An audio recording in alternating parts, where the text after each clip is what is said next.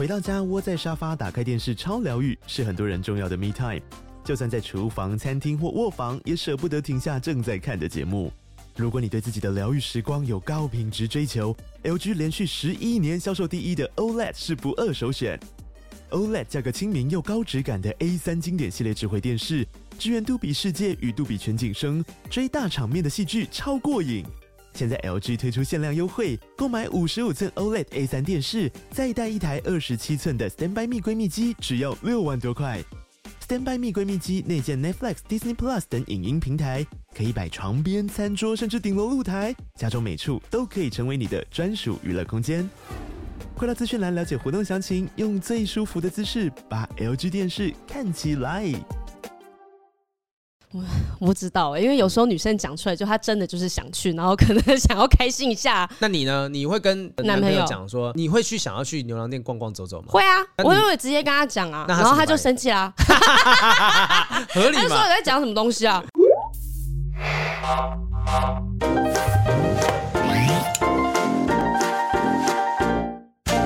Hello，欢迎收听不正常爱情研究中心，我是黄豪平，我是雨珊。二零二三新年快乐，新年快乐！今天是我们在新的一年，二零二三年新的一年第一次录音，对，而且第一次录这么多集耶！对对，我们今天为了赶过年的存档，我们录一要 要排三集的内容，三集，对啊。而且我今天我今天特别把所有工作都排开，为什么？因为今天有一堆夜配要录。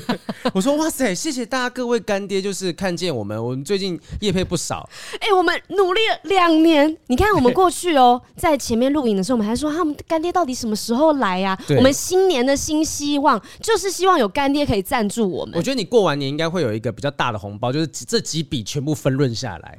真的吗，老板？谢谢。哎，我跟你讲，拿去花，拿去用，谢谢是不是？但是真的讲，二零二三年，我觉得，我觉得说不正常爱情中心，就是新的一年会有很多的不同的风貌。你看，我们 IG 也做起来了，真的。然后 YouTube，哎，那个之前多多那一集。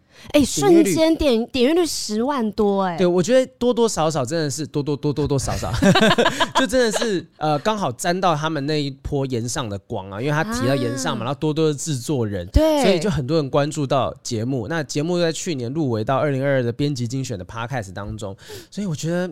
应该是会越做越好了，你知道吗？而且这个礼拜我们 Podcast 是在那个喜剧排行榜是第七名，哎，真的假的？是第七名，所以是一个很好的开始，各位。太棒了，各位，好，那就要跟大家讲一个讲了很久的东西，就是 见面终于要实现了吗？因为其实四月卡米蒂的那个周日晚上有一些档期，然后我有跟老板讲说，原来是 空出的时间，对对对，就我跟老板讲说，我想要把那时间拿下来用，那我们就在想说可能性有些什么样的可能性，我们就有点想做一个很久以前有人建议我们做，但是我们没有要做的事情，对，还不知道该怎么做。实体的联谊节目，其实有很多人在我们 YouTube 下面有留言说，嗯、其实我觉得你们应该最后都会做成联谊节目吧，我爱红娘类似那一种。我那时候一直在思考，就是说，如果现在大家都有 Tinder，有什么 Grindr，各种不同的交友软体，对对对，到底为什么要透过我们节目去认识别人？那所以。我觉得刚刚好哈，见面会是一个机会。那如果说见面会，我们有个特别不同的企划，例如说王子的约会、公主的约会什么的。嗯、然后我们可能整个节目进行是一个小时半，前面的半个小时或前面四十五分钟，我们就来玩这件事情，然后后面就跟大家聊天，回回答网友的问题。Uh, live podcast 这样子。对对对对，但是很多东西都很 rough，那只是。如果我们真的做联谊节目，就请这个不管是正在收听的 YouTube 的观众，或者是 Podcast 那边的听众，或者是呃不正常爱情研究中心私密社团里面的成员，你们会想要参加吗？就是有没有人有这个需求？然后我们大概了解一下。不一定是说一定要认识男女朋友这种对象的，或者是你想要增加你的交友圈，嗯、因为有一些人可能在我们社团里面跟大家聊天的那个共鸣感是很喜欢的。嗯嗯、如果你想认识这个群体的人，借由我们节目的话，我觉得。大家都可以留言留下来说，你们想要什么类似什么样进行的模式，想要这个有没有这个需求，或者想要跟什么样的人，大家都可以留言。而且我我觉得说刚好又二二年，其实之前不太敢做这件事情，是因为二二年就是我我开始经营卡米蒂喜剧俱乐部嘛，我成为经营者之一。我觉得有很多喜剧的元素可以用在这上面。嗯，就例如说我让大家玩一个即兴喜剧，或者是说怎么样能够去在搞笑的环节当中，把你这个人的个性弄得更明显。而且大家会在那个瞬间喜欢上你，或更认识你。哦，但是我觉得不是说大家来的时候是都要很会搞笑的人。但不要啊，大家这样很很有压力耶。对啊，要不然大家都爱上我怎么办呢？搞不好是爱上陈大天呐。哦，有可能啊，他不需要，他不需要来联谊啦，对不对？我都觉得他们快结婚了。我也觉得，你也差不多了吧？你也差不多了吧？你有新房嘞？你有？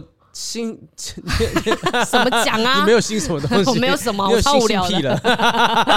你就把人家说出来了。就我不是我们那个皇室中心会，除了张文琪目前还孤家寡人以外，其他人都真的是还蛮有希望的。就一个，你曾经有一度是只有张文琪带另一半来，然后后来后来是现在是只有张文琪。我觉得他现在他跟事业谈恋爱。哦，是啊，人家是女总裁哎、女总裁。我们现在你看，我们的事业爱情也是两得意啊，对对啊，对啊，我们更棒，更棒。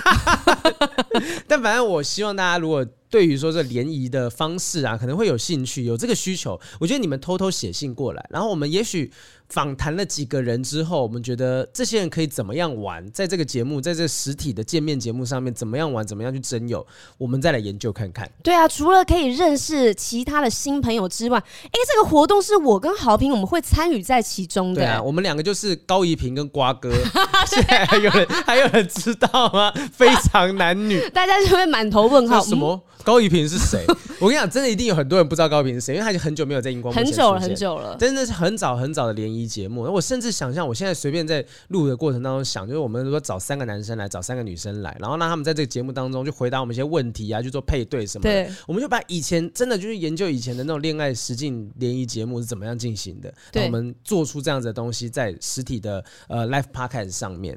我觉得，我觉得好像蛮有意思的。对，这样听起来就很期待啊！重点是，这是我们第一次要跟大家最近距离的活动。对，我希望是看有没有机会，就是四五月的时候有一个周日晚上能够去做这件事。所以，请大家，如果你觉得现在孤家寡人，然后你认为自己条件还不错哈，我们会挑选。有趣适合这个形式的，不一定说你条件很好或条件非常不好，什么不一定，就是我觉得适合这个形式，我觉得有搞头，对，那我们就会说不定就真的凑齐，让你们搞起来，对，真的搞起来，这个就男生可能凑几个，女生凑几个，甚至说说不定有一些我们可以另外再开辟场，就是同志的联谊的等等的方式，哦，各式各样的活动都可以一起办起来，啊。对，因为我们真的就 Comedy 二零二三年有很多的空档期，就希望大家是可以来这个好好的看看，想想看自己有没有这个需求，然后你写信。过来，让我们知道。那我们觉得这个人数够多的话，也许我们真的可以把这个样子的一个活动把它举办起来。而且，因为我觉得我们的节目做起来的时候，就是在疫情期间产生的节目，嗯，所以我觉得我们跟观众的距离，要说近吗？也没有到超近；到说远，也没有到很远。因为总觉得我们就是隔着网络，没有跟大家见过。我们等于说是。我们想办法走进，我们只有一次想要做 live podcast，然后但是那一次在成品嘛，哦，风很大，风很大，我们根本没有机会跟大家聊天，因为我们就是关在室内，然后看到一群人在外面做瑜伽，对对对，所以其实我觉得真的是很希望能够试试看。那我自己也有点兴奋，也有点恐慌啦，有点害怕。恐什么？你知道那个百灵果周二夜，他每周都在做这件事情，然后每周都做满，那万一我们办一场没有做满，我其实是有点点担心的。我们就不要每周二做，我们就做一次啊。哦哦，对，我知道，我知道，我知道。我们做一次，然后我们那个场地就是只开六十个位置，六十个，六十个位置，啊，然后把自己爸爸妈妈、亲朋好友都找来，我就不相信坐不满。那就只是单纯的这个成果发表会而已，所以我们就想办法了哈。然后大家就是我们现在想要试试看，如果报名的人就是有这个想法的人不是很多，那我们就放弃了，我们就做正常来 发。谢谢你们告诉我们。对啊，你可以多附几张照片或者是你的 IG 等等，让我们觉得嗯，好像可以帮你找找找找什么样的人。而且我们之前常常帮大家。在读信的过程中，我们就会突然发现，哎，这个人的观念好像跟上一个人好像有点合哦。你可以配他，对，他可以配你。我们在在看你们的信件的时候，都有这样的想法。我觉得搞不好你们本人一见到的时候，哎。一拍即合。哦哦，甚至是说那些长投稿的人，我们直接让他就是现场出现。哦，CMY 啊，什么小鹿啊，这些人就让他们出现，就觉得各种可能性都有。但我们现在先主要最最主要要争的就是有需要联谊、想要找另一半的，没错，来试试看，写信过来哈，写到这个地方哦，这个瓜哥跟高一平帮各位 找寻新的这个另一半。哎，你刚刚讲到这个，我现在想到。以前那个节目真的去我妈妈公司帮人家配对找过人。欸，是哦，对，那那他是怎么样？就是在公司也是办大型实体活动吗？没有，他那个时候有呃，他们有几次会出任务那一种，嗯、然后去帮别人表白。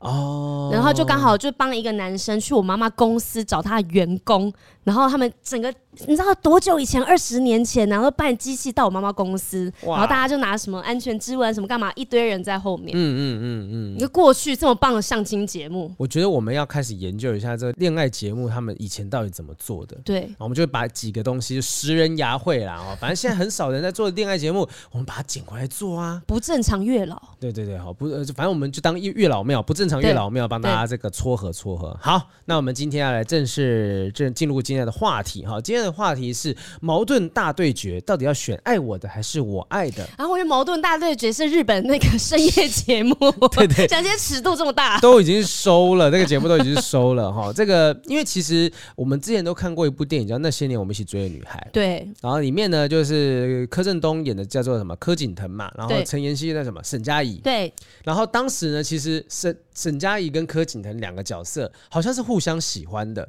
但因为某些原因呢，两个人就分手哈，因为吵架的关系分手。就多年之后，这个沈佳宜呢打电话跟柯那个跟柯景腾讲说：“哎，我要结婚了。”就最后的结尾就是看到说，呃，柯景腾狂吻新郎，因为他曾经讲过哈，如果说有人想要跟沈佳宜结婚，他就先去亲她，就想办法亲她，这样子他亲到他结婚之后亲到第一个人就是他的，就是他碰过的嘴唇等等，就是很中二的一些想法。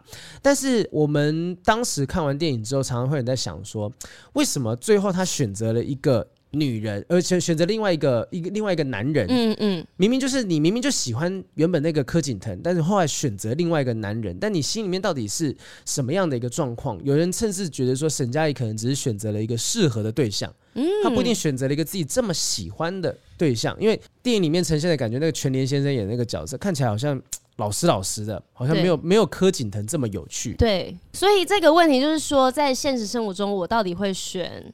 爱我的人，还是我爱的人，还是面包，还是爱情？好啊，我就问雨珊嘛。嗯，如果现在在眼前有两个追求者，对，应该也不是两个追求，两个男生，一个是你很喜欢喜欢的人，另外是很喜欢喜欢你的人。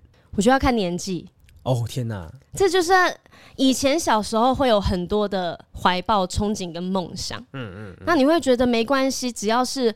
呃，我爱的人就好了。嗯，那我我爱他，我不论他给我什么样的回应，没关系，只要我爱他就好了。嗯，然后呢，到了年纪大一点之后呢，你会希望有一个对等的爱。嗯，到到比较稍微二十二十几就快三十岁了，你希望我付出的爱跟你付出爱，我们俩是一样的，不会有任何人受委屈或吃亏。嗯，然后呢，到了过了三十后。你就会希望有人爱你胜过你爱他，你想要被呵护，你想要被疼，因为前面三十年我过得好辛苦，我好累，现在我只想要被疼，我不想再付出了，我想爱情自由。对，我想爱情自由，我想要我爱的时候，我再付出我的爱就好了。嗯，那我觉得每一个年纪、每一个阶段经历的东西不一样，你的结果是不一样的。那你如果去问沈佳宜，嗯，他以前的决定是什么？他那时候会改变吗？学生时期他可能会。呃，毅然决然的选择柯景腾，但是长大之后，也许他想要好好休息了，就他不想要再这样子奋不顾身的去爱一个人。也许他对这个全联先生的爱不是那种百分之百，可能是百分百分之六十、百分之七十，可是剩下的部分是更多的是现实层面啊。你以前在学生时代，你没有现实层面的问题，嗯，那你出来之后有柴米油盐、柴米油盐酱醋茶。这些需要去考虑，嗯，嗯，所以你可能，所以我刚刚才问说，那是选爱情还是面包呢？因为其实这是。跟这个是一样的问题，对啊。如果说你是本身是不愁吃穿的，你完全不需要去担心现实层面的。当然，我就选择我最喜欢的啊。对啊，人生在世有多少次机会，你是有办法选择到你喜欢的，然后你可以尽如人愿的都全部抓在手上。而且有时候是你付出这么多的爱，你说真的能够得到一样爱回报人真的不多。所以我之后很多人就会想说，那我付出这么多干嘛？我享受就好了。所以虽然说这样想是不对，但是因为这是被社会磨耗，跟你的感情经历磨耗之后，你得到的一个结论。我们谈恋爱已经没办法再很单纯的讲说啊，我喜欢你，你喜欢我，这样就好了。对，双方肯定很多的层面啦，而且也许在一起，对方对方爸爸妈妈可能生病啊，或者是什么有负债啊等等这些东西，都会变成是可能你会担心的一个点。对，而且现在你长大之后，你的价值观也不一样了。嗯，你可能对于事业方面家庭方面更着重。那爱情方面对你来说可能是第二位、第三位。啊、对对对对对，就是、那这个时候你选择也会完全不一样。嗯，爱情已经不再是你的第一选择的时候，你可能就会用其他的考量来评估，我应该把它放在要要要选择哪一个顺位的人啊。在 D 卡上面有曾经做过个调查，这很妙，是二零二零年，我一直以为 D 卡就是比较年轻的人在使用的哦，就因为大家都讲说 PTT 都老人了，D 卡就是国中生、高中生在使用。可是针对到底要选择你爱的人还是爱你的人，二零二零年 D 卡的这个调查，竟然百分之六十六的人觉得说被爱感觉更好，是超过一半哦，六十趴以上的人觉得说我选择被爱，就是选择爱我的人。为什么到底小小朋友是这样子，还是小朋友就有点中二？不是，因为我觉得会在 D 卡上面发文章的人都是有我遇到问题的人，我才会去发文。那会去看那个地方人，也都是我大部分是想要在你的问题中找到我问题的解决方法，嗯，所以我才去看那个文章。嗯，那所以那些人大部分都是已经受过伤、没有、啊、没有美好想象的人了，哦、他们不相信浪漫了。对，如果说他是完全没有受过伤的，在感情上是个处女处男的一个状态的话，其实他真的就会觉得说，那我当然是选我爱我爱的人呐、啊。对，可是真的受过伤就知道说，现实是很残酷的。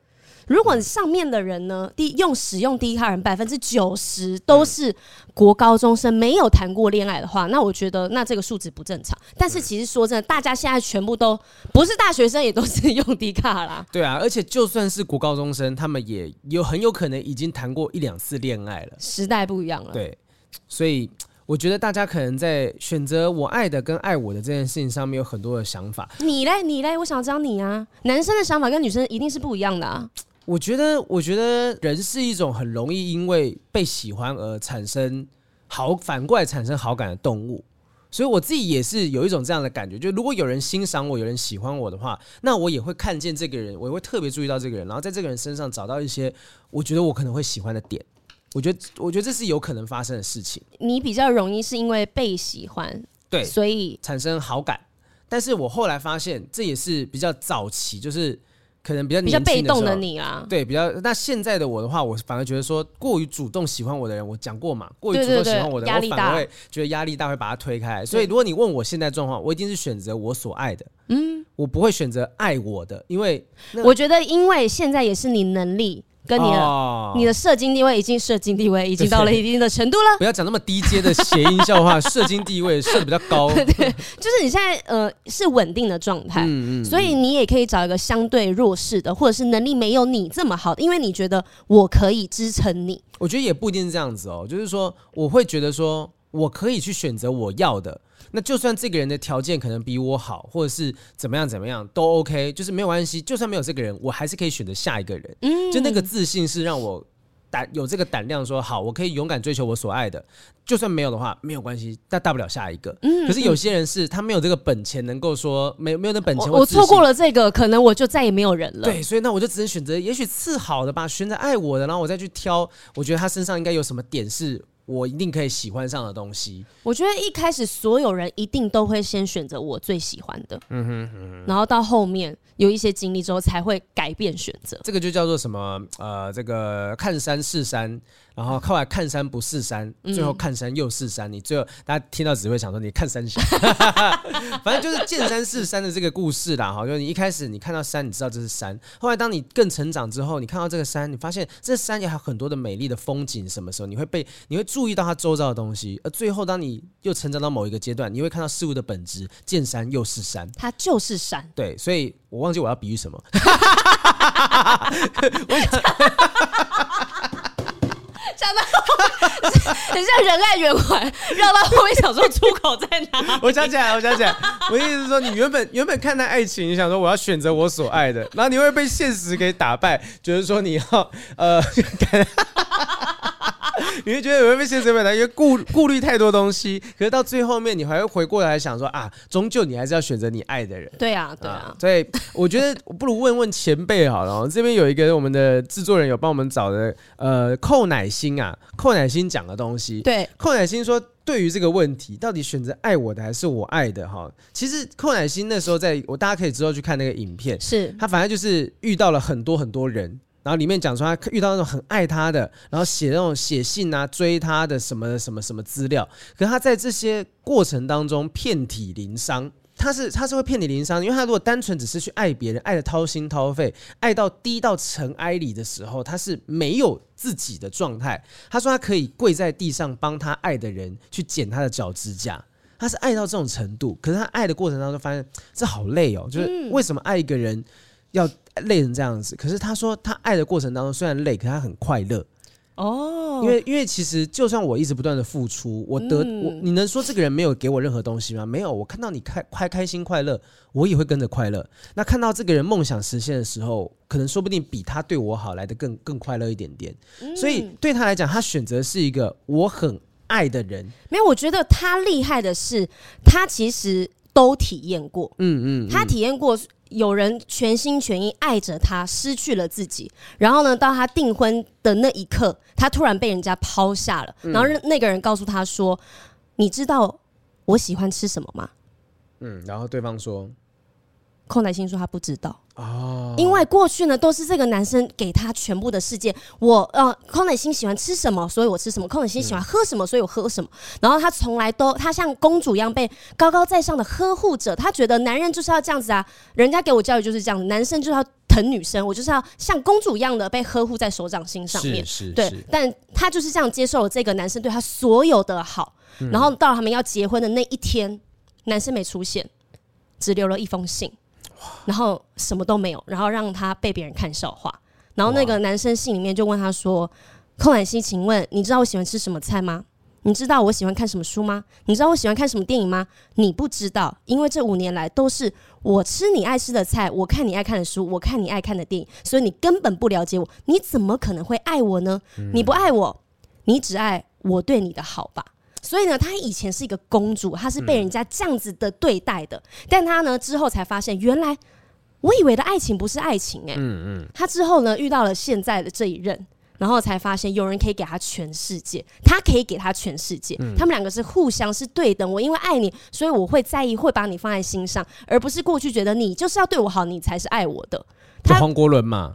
对对对，可能他过去觉得那样子才叫爱情，嗯、他以为全部别人对他好，这个就叫做爱情。嗯、可是他不知道自己原来也要对等的付出，然后他愿意为他做任何的事情，是因为爱，而不是因为我对你做这些好的事情，所以你才爱我。可是我真的觉得哈，这个乃馨姐呢，在这些故事当中都有点过于不及，就是啊，要么就是太过的爱某一个人，要么就是太过的选择一个只就是只选择一个爱你的人，就是都太极端了。中间有个平衡嘛，就是你可以选择一个。你你爱，但是也很爱你的人，我但我当然知道这件事情不一定有办法做得到。可是像他里面讲到说，他很爱很爱一个人，可以跪在地上帮他剪脚指甲，他也可以被爱爱到说他完全不知道对方要吃什么东西。可是这些东西都是极端呐、啊嗯，对对啊，你为什么不能够说，哎、欸，我可以帮他剪脚指甲，那他可以帮我按摩，或者是等等这些东西？我可以，你帮我做事情，但是我也可以帮你做事，而且我也互相了解。对啊，所以其实我说真的，好，乃心姐走到这个阶段呢，她遇到国文老师，他们生活当中。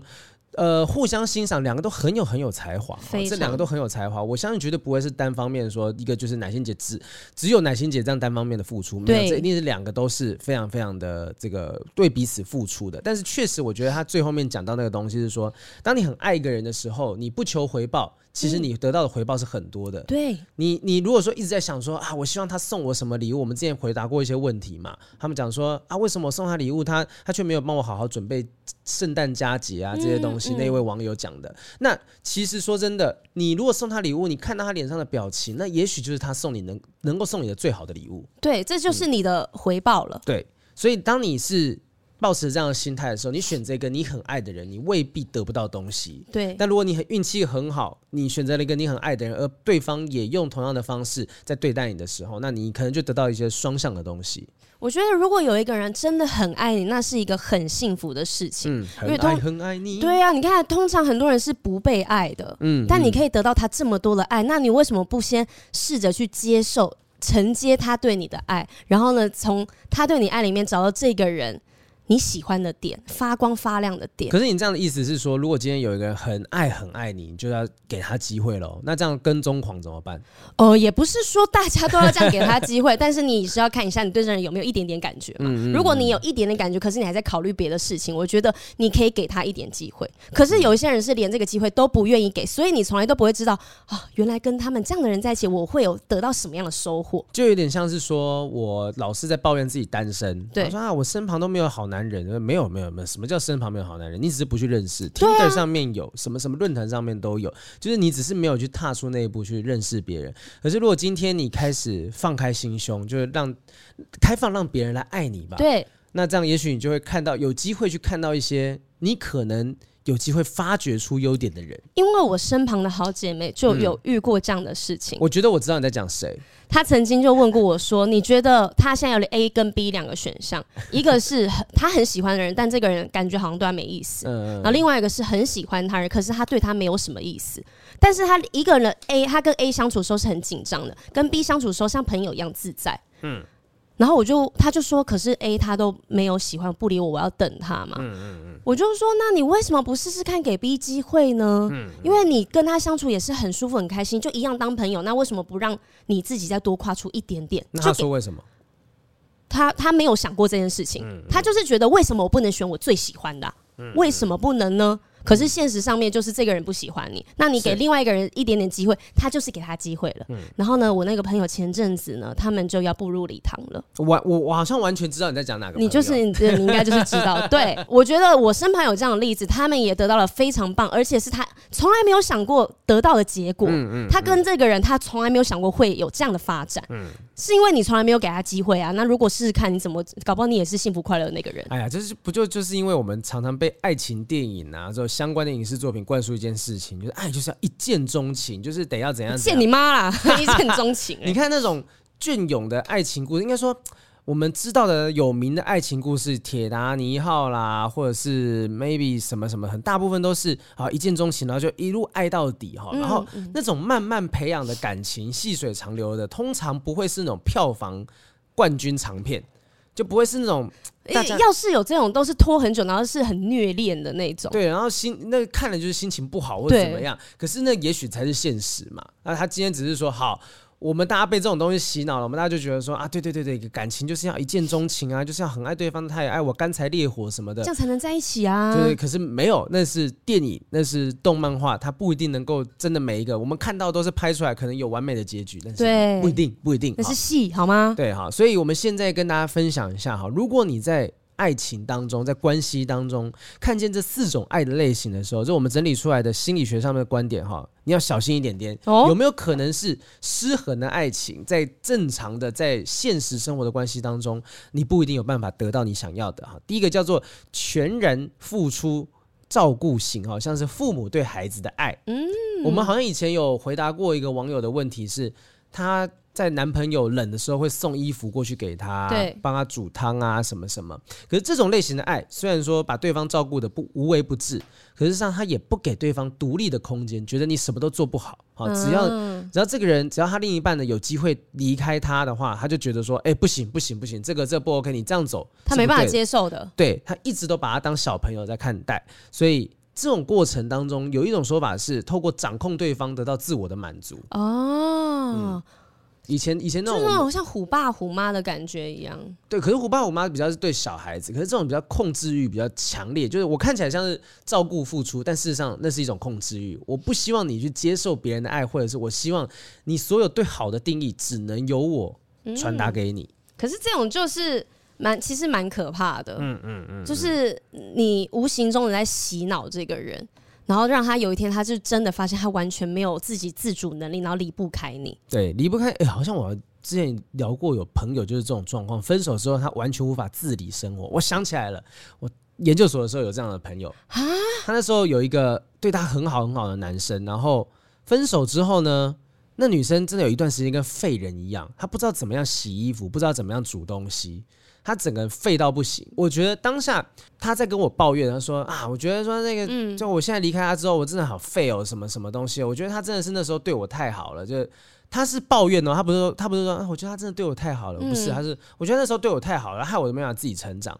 我我就直接骂他，我说你你凭什么这样子想？人家对你好是一回事，那你要不要全然接受？那是你家的事情。没有，他可以对你好，但并不代表你不用成长啊。对啊，你不能说全部放在身上，然后你把你无法成长的这个错怪到他头上。我想，哇塞，你得了便宜还卖乖耶！所以他从头到尾都觉得这一切都是理所当然的。对，然后他觉得说啊，我我男朋友没有教我应该要怎么做，怎么做，什么什么的，就这有点像遇到这个全然照顾付出型。但我觉得你也要去判断你自己是不是有可能变成这样子的状态。因为你如果说变成全人照顾付出型，你有可能把对方宠坏了，嗯，那对方有可能真的是对你拿翘了，予取予予取予求，四个字好难念，予取予求的状态哈，小心一点啊！不管是遇到还是你发现你自己就是这样的人。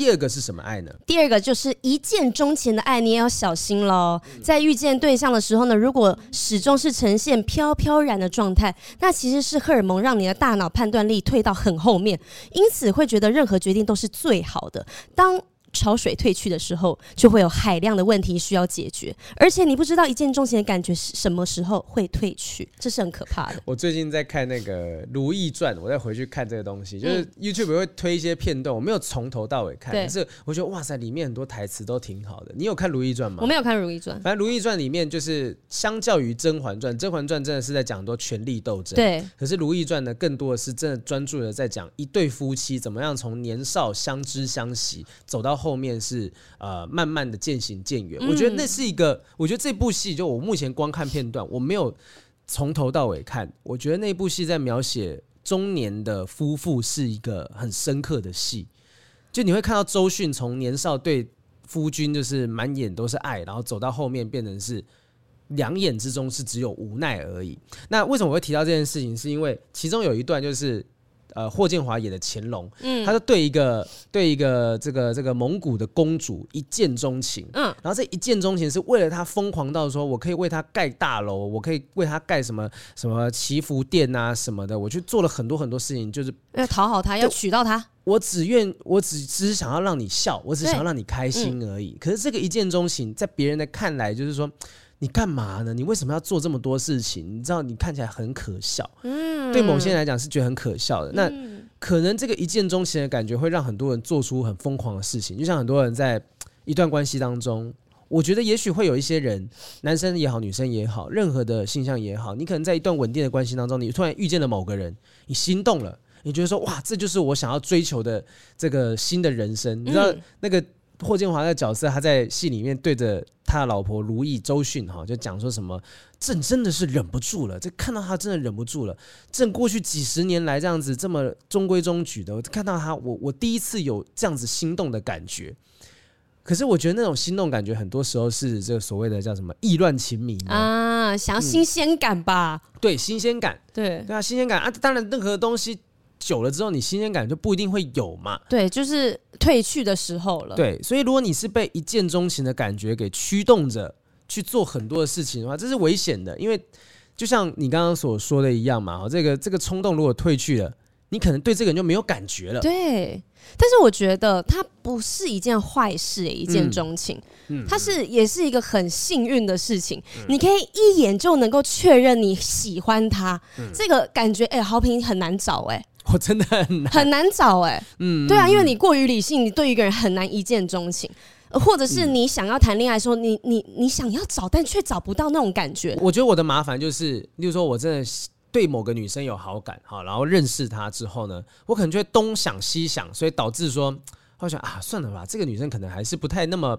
不太那么适合我吧？对、啊，这个东西就会有问题。但可能你是有一见钟情的，只是你后面的理智把你的这个情给压下来。这就是我刚刚讲的、啊。我说一见钟情之后，如果说你想东想西想很多，你有机会可以避免自己做出很多错误的选择，但也有可能避免自己做出很多呃有机会导向美好结果的选择。对啊，但是因为大家在一见钟情的时候，可能你想太多，你就停下来了。嗯嗯。但是感情就像结婚也是冲动的、啊。那、啊、真的。对啊，所有所有事情都是冲动的。但因为大家都会在情绪的上头决呃决定事情，那有时候你先冲了也不会怎么样，只是你在一见钟情之后，你要怎么去面对自己的情绪，或是在这个人身上你要找到你你会喜欢，甚至是你们三观合的点，那是后面的事情。但是我觉得一开始的一见钟情对我来说是很棒的事情。对啊，我觉得呃很久以前奇葩说我应该也分享过，奇葩说聊过一个议题叫做该不该刷爆卡买包包啊，然后花西那时候就提了嘛，讲说。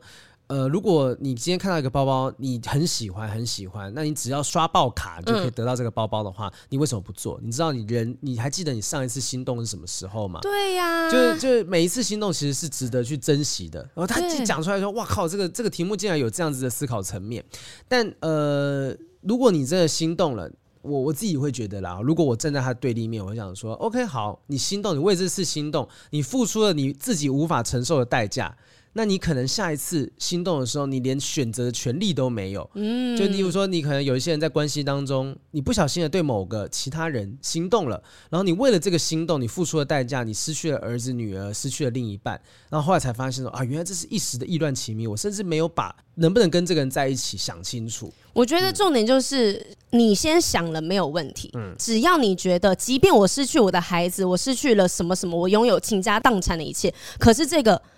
我爱的人，我去追求他，我觉得值得。就是你啊，就是值不值得啦？对你，你值得你就去做，这没有对错。不值得就就你想清楚。对啊，你只要想清楚啊，这个后果你是可以承受的。因为这个圈子也不是没有看过那种所谓小三扶正，然后对啊过得很幸福的人嘛。对啊，因为所所有事情都是我们定义出来的。你如果在他感情上面来看的话，你他们如果在一起往后是三四十年，你怎么说他是错的？一见钟情怎么会是错的？对啊，这是个结果论啊，结果论啊，对啊。然后第三个东西叫做精神投入的爱，它听起来蛮特别的。他就说，嗯、可能这个人投入这个爱情当中呢，是把对方当成弱小可操控的对象。这跟第一点好像有一点点像，有点像。但是他的第三点是，刚之前像这个精神投入的爱是有意识的用一种我是在照顾弱小的人，去满足自身的自恋感。哦所以我会跟你讲说啊，你不会啦。对对对，这种感觉，第一个比较像是前面那个比较像说，没关系，我来帮你，我帮你弄就好。这个是说，哎呀，你都不懂这个，我来就好，我来就好。嗯嗯。所以他去爱一个人，比较像是在实现一个自我的成就，好，或者有自我优越的感觉。你也常遇，像是这种养成系列的吧？你遇过啊？你不是说遇过那种就是帮你定义什么叫做漂亮啊？觉得你脚不漂亮那些人，就 PUA 的那种人。可是他们这个是。因为觉得我是比较弱小或是可操控，所以他们这样讲我吗？或多或少有这种状况，就是他们觉得他们自己高高在上，嗯，他们知道这个点可以刺激到我，嗯嗯，对，嗯嗯。那这个呃，有些时候是他把爱情当成是一种自我实现、自我成就。我今天哦，我我爱一个人，我的爱的方式是让这个人只能够依靠我。他跟第一点有一点微妙的差别，嗯嗯。第一个是照顾。可是这个比较像是控制上对下的，你我是女王，我是国王，你们都得听我的，隔差更大。嗯嗯，有隔差恋嘛？对对对，大叔对小女孩等等。最后一个是什么东西？最后一个是自我牺牲的爱，就好像是双鱼座那样没有底线的去付出。双鱼是真的这样哦？嗯，是，这就恋爱脑的极端。哦，我们身旁有认识这样子双鱼座的人吗？你可以举一两个让我可以感觉一下。双鱼。双鱼座艺人，我现在马上查一下。你查一下，有有有，就是他们会没有底线，把自己的所有付出出去，这样子，然后把所有身心灵啊，还有物质资源都奉献给对方，直到自己被榨干为止，就是自我牺牲的爱。嗯就是你好就好了，嗯嗯嗯，就刚好一个锅配一个盖嘛，哈，就三跟四是可以配在一起的，或者甚至可以跟一那是全部搭在一起，那就过分了，没底线的付出。之前我有聊过，就是有那种认识女生朋友是那种很积极的去讨好身旁的人的那种类型啊。我们之前有那个、嗯、那个 Clubhouse。那个什么张先生，嗯、对对对对，他一直帮人家付机票啊，然后带全家人出去吃饭啊，然后大家出去约会，就自己一个人一直付出的那种。然后最后再讲说，嗯，我也觉得有一点怪怪的 那时候，但是他至少有有知觉啦。我觉得那个那个付出是也刚好对那个张先生来讲，他其实对他来讲没有困难。哦，好，有些人是这个牺牲是。我自己只有一块面包，我把它全部都给了你。哇！我我这种东西就是过分自我牺牲的，全部奉献给对方，然后直到自己被榨干，他还是要持续付出再付出。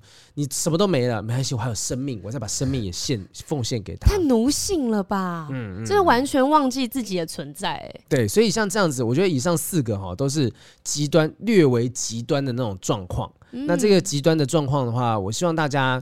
呃，遇到的时候可以多想一下。我觉得这些人不是全然负面的特质，但是如果你呃放任他们这样继续下去，有可能在没有没有节制的状况之下，他们会造成伤害，而且失控的爱，对，伤害自己就算了，可能还会伤害对方。嗯，所以这边以上跟大家分享一下，到底选择爱我的还是我爱的？如果可以的话，找到中间的平衡点是挺好的。哎，刚刚讲双鱼座的那个，你有认识的人吗？双鱼座邱慧文呐。哦，邱慧文，我没有跟他那么熟，我也没有很熟哎。我看双鱼座的女明星，我身旁就陈庭轩是啊，庭轩，你觉得她是这样子类型的？她是啊，她是啊，真的，嗯，啊，你跟你跟那个李宇春有熟吗？突然讲一个，突然讲一个明显很远的人，见过本人但不熟啦。郭采洁。曾宝仪哦，然后宝仪姐有熟吗？你不是不熟啊，不熟。然后白百合，OK，好，算了，我们没有正式的，请所有这个有在听的双鱼座的朋友告诉我们，你们是不是真的没有底线的？就是把你的经验啊，就是你曾经很没有底线为对方付出的这样的故事，留在我们的留言区或者是 YouTube 的这个讨论的地方哈。所以爱跟被爱这件事情，我觉得大家找到平衡点很重要，重点是不要让自己被伤害了。对啊，如果你真的是找到一个很爱你的人，然后你其实。过得挺开心的，那你就这样下去。重点是要看你要什么。对，有些人就很喜欢付出爱啊，嗯嗯，他就是一个很很喜欢这样子做的人，那你就让他做吧。他有没有得到爱呢？他可能不在意。嗯，那最主要是看你想要的是什么。是的，好，那我们今天的主题到这边差不多，我们现在继续回答听众来信，也许有一些可以刚好呼应到我们今天的主题哈。然后这边有一个哦蛮长的文章哈，这是香港听众的故事。他说：“雨山好评，你们好，我是香港的听众，香港的朋友啊，你好啊。想匿名说这个故事，我文笔不太好，请多包涵。我今年三十七岁，在我要说的这段故事之前，我已经单身十年了，也不是不想谈。”啊！但一直遇不到适合的对象，然后不知不觉就过了适婚年龄，所以我也开始不太向往感情这一块了。但去年我在公司认识了一个比我小五岁的男同事，啊，大概三七减五，嗯，三十二岁，嗯，刚开始只是工作上的联络，后来开始会聊天，也越来越熟，嗯哼。后来不知道什么时候开始，我们每天都联络，聊一些无关紧要、无关工作的事情，也有单独吃饭，感觉也越来越暧昧了。后来突然有一晚，他说。要来我家，我很兴奋，因为毕竟已经太久没有这样心动的感觉，所以我就让他过来了。而在这之后呢，我们也就变成了类恋人状态。类恋人，对。但是呢，因为之前有聊过，我说我是不婚不生主义，他也知道。但他之后是想结婚生子的，所以开始之前呢，我们都 agree 只要好好享受当下，没有名分也没有关系。之后我们就一直保持着类恋人的关系，大概三个月。这三个月我真的好快乐，很快乐。也可能只是因为这份快乐让我有点太忘我，我也越来越喜欢他。因为每天上班的动力就是看到他，所以我就开始想，如果可以发展成真正的恋人。好像也不错哦，但是我不敢提。然后大概十二月中的时候，他对我有点忽冷忽热哈，偶尔显得心不在焉。这时候，女人的直觉告诉我，叮，这一切应该就快结束了。之后十二月底，他就放假回国，他不是香港人哈，所以他就回去他自己的地方。那我就想说，啊，先不要打扰他好了，等他回来应该就没事了。大家回去两周，显然就十二月底过去两周都已经一月初了，一封简讯都没有，包括圣诞跟元旦都没有了任何讯息，所以我也没法再骗自己了。他回来之后，我就发了个简讯，就好好说清楚吧。果然如我所料，他回去的时候带了新女友腾腾。什么啊？是他的同乡，但他说他们其实还没有在一起，也去见了生病的长辈啊。他也一直道歉说啊，对不起，对不起，对不起。然后我很没用的问他说，是不是我做错了什么？他也很坚持没有。但其实我还有好多好多疑问。但我们真的什么都不是，我们也不是情侣，也没有怎样，他也没有义务跟我解释，所以我们就没有继续追问下去了。因为我们不是正常的情侣关系，所以结束之后好像一点在一起的痕迹都没有。我好舍不得，就跑去买了他用的香水哦，想要留一些回忆给自己。可能因为他是我十年来第一个觉得好喜欢的对象，所以就算我知道这一天一定会来，但心还是一直觉得痛痛的。在写这封信的同时，我已经哭了两天，然后从十二月底到现在也吃不太下，睡不着。在公司不小心看到他的时候，眼泪也不自觉的在眼眶打转，又太害怕公司的人发现，其实公司没有人知道，所以呢，他得一直忍着，状态真的好差哦。不过我也不后悔，觉得有这些回忆也不错。也希望你们念这封信的时候，我已经好了，不哭了，不哭不哭。谢谢雨山好评，念完了我的故事，也祝你们生活愉快，平安喜乐。很爱听你们 podcast，要一直做哦。谢谢你啊、呃，这个香港的听众哇，很感谢你这样对我们掏心掏肺，真的。这样其实刚好也可以呼应到，我相信哈，就是像他这样子人，经历过这一段之后，他下一段就可能会想要选那种很爱他的人。没有，我没有，我现在在想啊，嗯，他们会发展成这样的关系，会不会是因为他话先说在前面了？哦，他说他是不婚不生主义的人，嗯、男生是想婚想生的，嗯、所以会不会在一开始男生就觉得，哦，我你可能是没有办法达成共识的人，所以他们讲好了，他们只享受当下，嗯、只是这个女生之后可能她想要的更多了，但她却没有勇气开口了。其实我不太懂为什么他没有这个勇气去提啦，哈，就是因为他毕竟已经开始觉得说，哎，这个关系很好，就是两个人在一起蛮舒服的，就很快乐。可是没想到他不敢提，因为他只讲了说，如果可以发展成真正的恋人也没关系，但他不敢提。这个不敢是怎么一回事？我不知道。但反正也许就是这不敢这个迟疑，让男生开始觉得说，哎，这样下去好像不是办法。对，因为他们是类恋人，嗯嗯，在 dating 的状态下，也没有人规定说。你不能认识新朋友，嗯，会不会是在这不确定你的想法、彼此的关系之中，这男生也开始认识了别的女生，所以在十二月中的时候，他才会对他有点哎忽冷忽热的，开始有了一点变化。所以像这样子的，我真的觉得说，有些时候就是每一段感情，真的就是来学学一个经验，是，就你真的改变了这个想法，也许你就要告诉他那。如果来不及告诉他，也许他就真的一直觉得说，好好好，OK，那我也不不能勉强你啊。对啊，这段就是玩玩而已喽，这段就是走走互相陪伴一段时间嘛，哈。因为他提到有一个，他们一起去见了生病的长辈，嗯，所以这也许家人也有一些些压力，希望他能够早日能够有结婚生子的可能性，对，所以他找到另外一个愿意结婚、为愿意生孩子的，这个其实。我觉得还是蛮蛮无奈，但是很现实的层面啦。我觉得我也很替你开心，就是十年了，你终于遇到一个让你有心动感觉的人。嗯嗯，但是我觉得，可能过去十年你的心理状态有变化，你不再是那个不婚不生的人了，嗯、然后你的社经地位也有改变了，所以现在你的想法已经不一样了。那过去你比较被动，那现在新的一年，然后你又有心动的感觉，我觉得抓回这个心动的感觉，嗯嗯，然后再去寻找下一个你会有机会发展的人，就不要想说一直在坚持说啊，我是不是选择错误？说我不应该去选择要结婚还是什么什么的，不是这个原因，就是其实你做的很好的事情，重新又心动了。对，很多人是已经累了，已经没有办法再好好去谈一场恋爱，但是火再也点不燃，但是你还是被点燃了。对啊，所以我相信你可以，你可以做到这件事情，你感受到这三个月。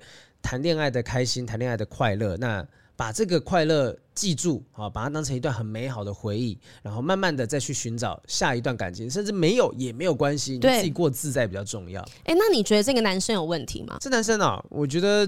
每个人的相处模式不一样，因为听起来像是他是慢慢疏远嘛，本来也就没有确定关系。对，就类恋人嘛。对啊，那如果他真的今天就像是我，我不是说你们是炮友，而是说如果今天炮友另外一半突然间选择了另外一个人，就跟他在一起了，你确实没有资格说什么东西。对啊，因为你们本来就不是情侣关系，没有名分嘛。对对对。那那那，我觉得说这男生你要说他有问题嘛？我觉得他至少没有劈腿。嗯，他至少是把这个关系收了尾，就是至少让你知道说，我现在没有要跟你联系。他也没有再给你过多的希望的感觉。嗯嗯嗯，嗯，对，就不是说让你一边在跟他联系，然后一边还有恋人关系的时候，对对对，又去跟其他人在一起。那对，也许这就是他所理解的这段关系该有的结束的样貌啊。那只是跟你现在的。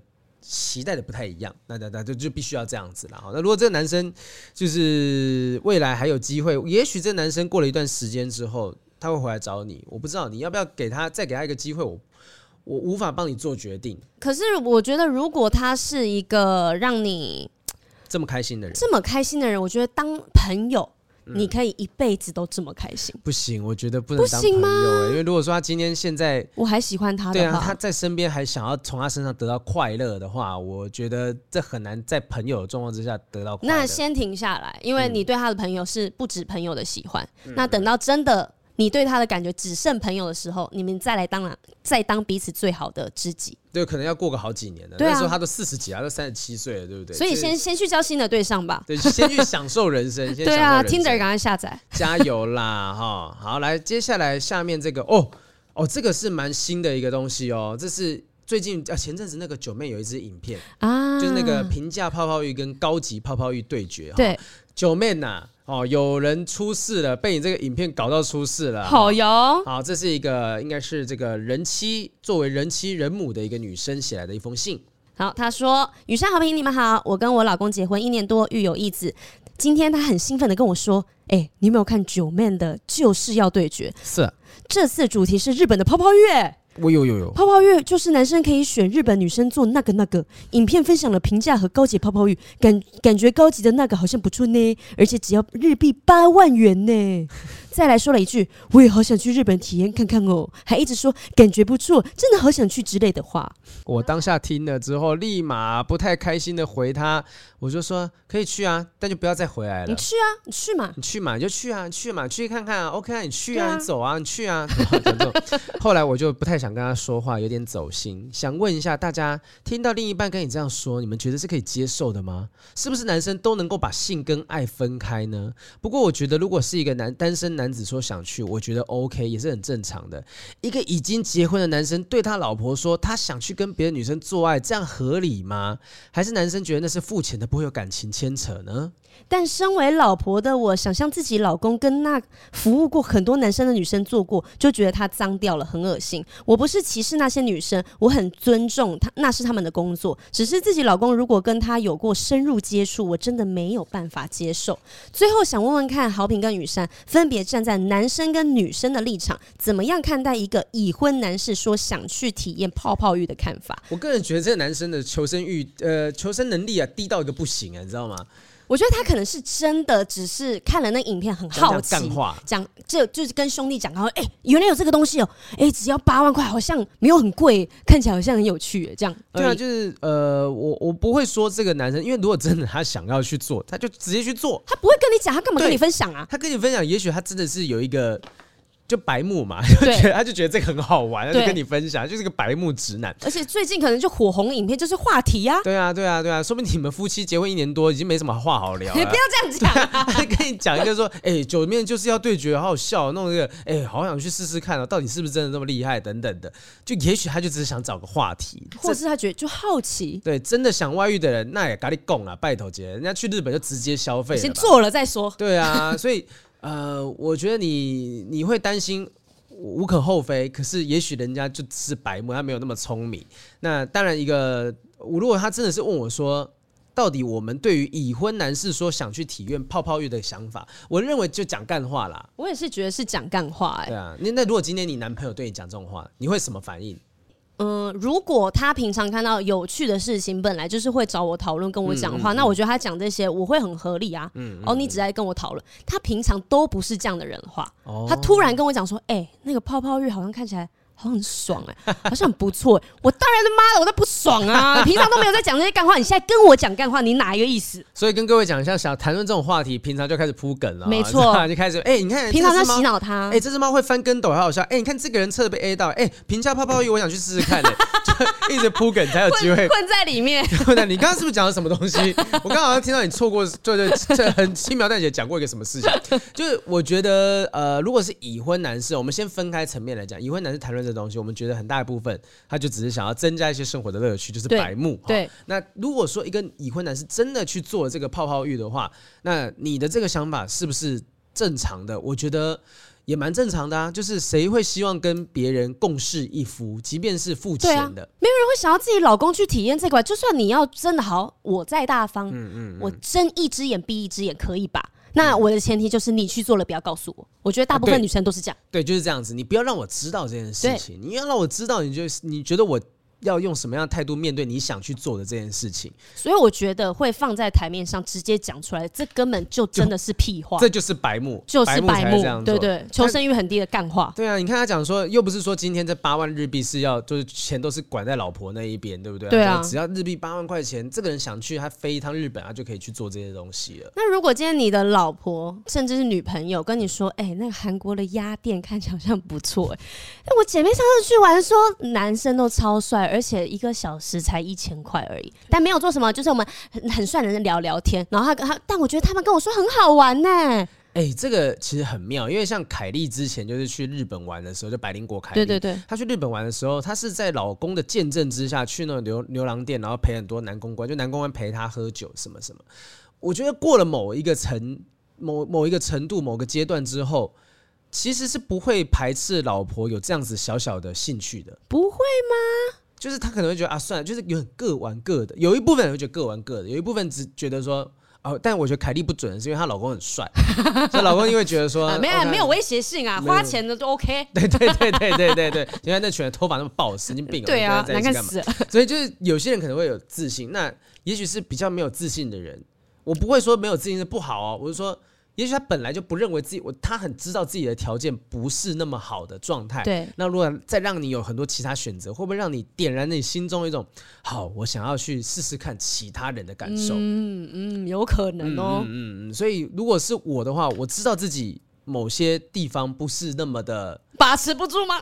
不，我说条件，我说条件不是我啦，不是我啦，宝贝，不是。就例如说，我可能觉得自己的身材没有其他人好，呃，长相上面不是顶尖，然后女朋友都去找那种肌肉很对啊壮的，对啊，那我就我该担心啊，我确实是该担心啊。可是例如说，如果今天呃，我女朋友或者是将来结婚之后，她单身 party 找了一个什么猛男来脱衣服，那那就是他们的小情趣。但，可是他嘴巴上面跟你讲这些时候，你应该不会觉得怎么样吧？我当下我应该是不会觉得怎么样，除非他日后还有跟这个人有有私底下来来往联系啊。啊，就是我觉得可能，但我自己是对于我问我不太准的是，我自己没有那么喜欢这种寻欢作乐。哦，对，就是就是我光是想到去那边，你知道，曾经有一次，就是我们有一群人，可能那种那个后辈啊，就是被那种前辈找去类似这种。包厢里面真的有找几个看起来明显是小姐的人来，我真的觉得好难受哦，就是那个味道很重，酒味、香水味混在一起，我真的觉得想吐。哦，你是不喜欢那个氛围，那个那个感觉，对那个氛围，所以我我我不喜欢这种感觉。那。呃，如果说今天我的另一半是喜欢这种氛围的人，那我可能根本不会跟他在一起。哦，对对，你们根本就不适合。对对对对对对对，所以今天也许就是，如果说真的另一半女生提出说我想去牛郎店逛逛，那会不会真的是好奇，想知道说到底那个是什么样的地方？我不知道，因为有时候女生讲出来，就她真的就是想去，然后可能想要开心一下。那你呢？你会跟老那个男朋友讲说，你会去想要去牛郎店逛逛走走吗？会啊。我也会直接跟他讲啊，然后他就生气啦。合理吗？他说你在讲什么东西啊？你男朋友很帅啊，你男朋友很帅，他一定会觉得说，为什么就我已经这么帅了，然后你还你还不满足吗？还是怎样？没有，他就他会觉得没有必要去做那种事情。可是我就跟他说，有必要，有必要，我要去看看世界是这么的大。他说不行，你你的世界就只有我，我我我才是大的。对啊，你看，我觉得这个东西很妙啦。但有一些那种开放的老公老婆会觉得说，没关系，你就去。你就去哈，反正你去玩玩回来哈，不要发生什么事情，不要跟我讲，就自由的去玩一下，感受一下，到最后你还是知道过尽千帆之后，我才是最好的。没有，我觉得这个女生应该就直接问她老公说：“你说，你现在说这话什么意思？是真的很想去吗？还是你只是觉得很好玩，所以讲一下？” 我觉得那个问完之后，那个老公就会当下会开始有点心寒的冷冷一下。就抖一下说，啊，我是不是刚刚讲错什么话了？我啊，原来这不能讲哦。对对对对对对，原来这不能分享哦。对，就反正就全天下这个白目的男生，我刚刚发现，我刚刚全程那个麦克风都没有往上拉，所以声音有点奇妙。然后现在哎，好清楚，很清晰啊，更好听了呢。都要录完了才发现这件事情，忘记把它挑起来。但我觉得就是这个老婆，你也先不要把自己。担心那么多，就是说这男生是不是想外遇啊？想干嘛什么的？没有这么严重啦。不是，就是而且真的要外遇的方法有非常多。他不会用看完九妹影片之后嘴巴跟你讲 这个，然后代表说他想去干嘛？对，但是不得不否认，就是这种人有时候就是白目问一下问一下，就是取得许可。就是说，哎，看你好像哎没什么反应哦，我的门跨麦嘛，好，像是对方说哦，好啊，你可以去啊，真的假的？我可以去哦，对啊，你可以去啊，你可以去啊，什么的，感受一下你的态度。如果呢，你去啊，你去啊，没有开玩笑的，你神经病啊，对啊，聊聊天而已，干嘛？全天下的男子，麻烦你要做坏事，你请你不要傻到去做这种事情哦。那个就是你真就像我们我们说什么，你真的要去做坏事，要要要要去偷偷跑去哪里玩什么的，你不要让另一半知道嘛。对啊，不是，我觉得他跟老婆分享是好的。如果今天你想啊，他把这个讯息传给他的好兄弟们，哦哦，那才是真的想干嘛了。对，他就真的想干嘛，他只是跟你讲，那真的还好。对啦哈，好说大家请放心，别担心哈，这个事情没有这么严重啊，真的严重的不会让你知道。真的。那今天的话题大概到这个地方，选择爱我的还是我爱的呢？如果你有自己的想法，欢迎留在我们的留言区，让大家知道哈。那我们留言区有很多，有 YouTube 的讨论区，有 Podcast 的讨论区，可以留给我们五星好评，留言加油打气一下。重点是去 follow 不正常爱情研究中心的 IG Instagram 哈，让我们可以随时把很多幕后花絮放在上面。对，谢谢大家收听今天的不正常爱情研究中心，我是黄浩平，我是雨珊，我们下次再见，拜拜，拜拜。